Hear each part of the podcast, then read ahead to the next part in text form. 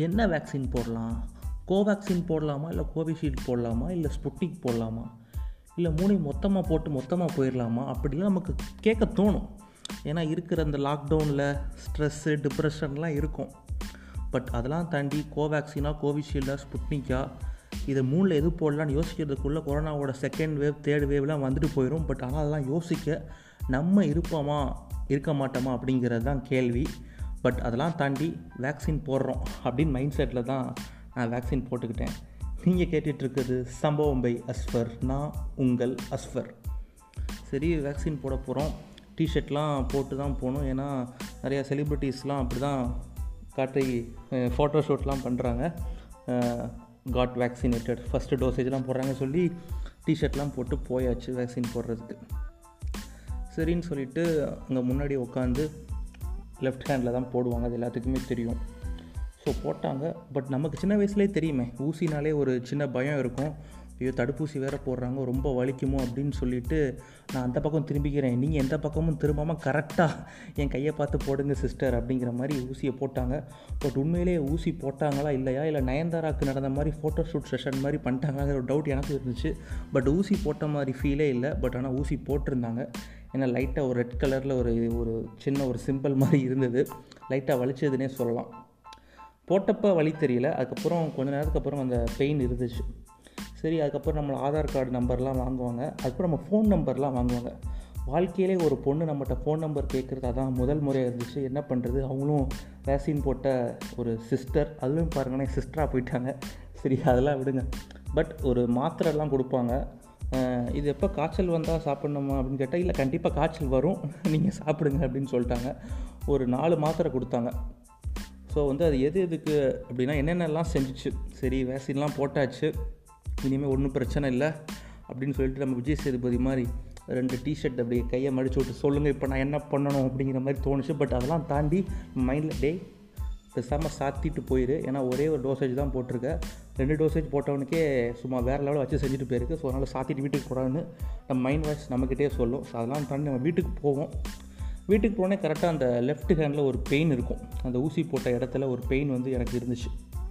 அதுக்கப்புறம் என்ன செய்யும் அப்படின்னா அந்த காய்ச்சல் வர்ற ஸ்டேஜ் இருக்கும். அதாவது காய்ச்சல் வர ஆரம்பிக்கணும் ஒரு ஃபஸ்ட்டு ஸ்டேஜ் அந்த ஸ்டேஜ் வந்து ரொம்ப காய்ச்சல் கூடவும் செய்யாது அதை தாண்டி குறையவும் செய்யாது. அப்படியே மெயின்டைன் ஆகிட்டே இருக்கும். ஆனால் காய்ச்சல் இருந்துக்கிட்டே இருக்கும். அதுக்கப்புறம் நைட்டு படுத்தோடனே தான் ஒரு வலி வரும் பாருங்கள் உடம்பு வலி. அன்னியின் படத்தில் சும்மா விக்ரம அடித்து அதாவது நம்ம அம்பியை அடித்து சும்மா பிறஞ்சு எடுப்பாங்கல்ல அந்த மாதிரி ஒரு பத்து பேர் சேர்ந்து அடித்து மிதிச்சா எப்படி இருக்கும்? அந்த மாதிரி ஒரு வலி வந்து கிட்டத்தட்ட எனக்கு இருந்துச்சு. ஒரு டூ டேஸ்க்கு இது எல்லாமே இருக்கும். ஒரு சில பேர்த்துக்கு தலைவலி இருக்கும். எனக்கு லைட்டாக மைல்டாக இருந்துச்சு. அதுக்கு தான் அந்த மாத்திரையெல்லாம் கொடுத்தாங்க. நைட்டு ஒரு மாத்திரை காலையில் ஒரு மாத்திரை. நைட்டு ஒரு மாத்திரை அப்படின்னு சொல்லி ஒரு நாலு மாத்திரை போச்சு. இதெல்லாம் தாண்டி நம்ம ஃப்ரெண்ட்ஸும் சேர்ந்தான ஊசிலாம் போட்டாங்க. அவனு கேட்பாங்க மச்சான் உனக்கு தலை வலிச்சிச்சா? எனக்கும் தலை வலிச்சிச்சு. அப்பாடா உனக்கு காய்ச்சலா? எனக்கும் காய்ச்சல். உனக்கு உடம்புலியா எனக்கு உடம்புலின்ட்டு ஒரு ஆரோக்கியமான ஒரு உரையாடல் வந்து நமக்குள்ளே இருந்துக்கிட்டே இருந்துச்சு. ஃப்ரெண்ட்ஸ்லாம் ஃபோன் பண்ணி கேட்டாங்க. இதெல்லாம் முடிச்சுட்டு சரி செகண்ட் டோசேஜுக்கு நம்ம வெயிட் பண்ணலாம். அப்படின்னு தோணுச்சு. ஏன்னா வலிமை அப்டேட்டுக்கு வெயிட் பண்ணிக்கிட்டு இருக்கோம். இதுக்கு வெயிட் பண்ண மாட்டோமா? அப்படிங்கிற மாதிரி.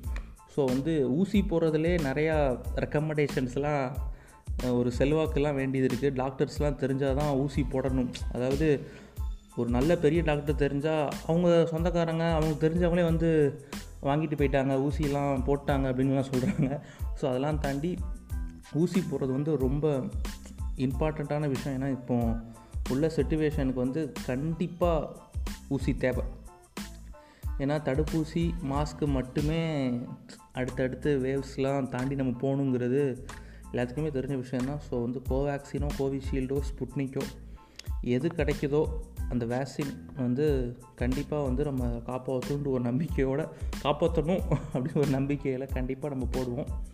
என்னோடய ஃபஸ்ட்டு டோசேஜை நான் முடிச்சிட்டேன். ரெண்டாவது டோசேஜுக்கு வெயிட் பண்ணிக்கிட்டு இருக்கேன். ஸோ வந்து அதுக்கு நடுவில் எங்கேயும் வெளியே நம்ம சுற்றாமல் முடிஞ்ச அளவு டபுள் மாஸ்க்லாம் போட்டுட்டு க்ளவுஸ்லாம் போட்டுட்டு போனால் ரொம்ப நல்லதாக இருக்கும்ட்டு எனக்கு பட்டுச்சு பர்ஸ்னலாக ஸோ அதனால் வெளியே போகும்போது டபுள் மாஸ்க் போட்டு தான் போகிறேன் முடிஞ்ச அளவுக்கு வெளியே போகிற சுச்சுவேஷன் அவாய்ட் பண்ணுறது எல்லாத்துக்குமே நல்லதாக இருக்கும்னு எனக்கு பர்ஸ்னலாக படுது. இதெல்லாம் சரியாச்சுன்னா நல்லது தானே ஸோ வந்து ஹோப் தான் ரொம்ப மெயினு கண்டிப்பாக ஒரு நம்பிக்கை இருக்குது எல்லாம் இதுவும் கடந்து போகும் அப்படின்னு சொல்லிட்டு tata bye bye see you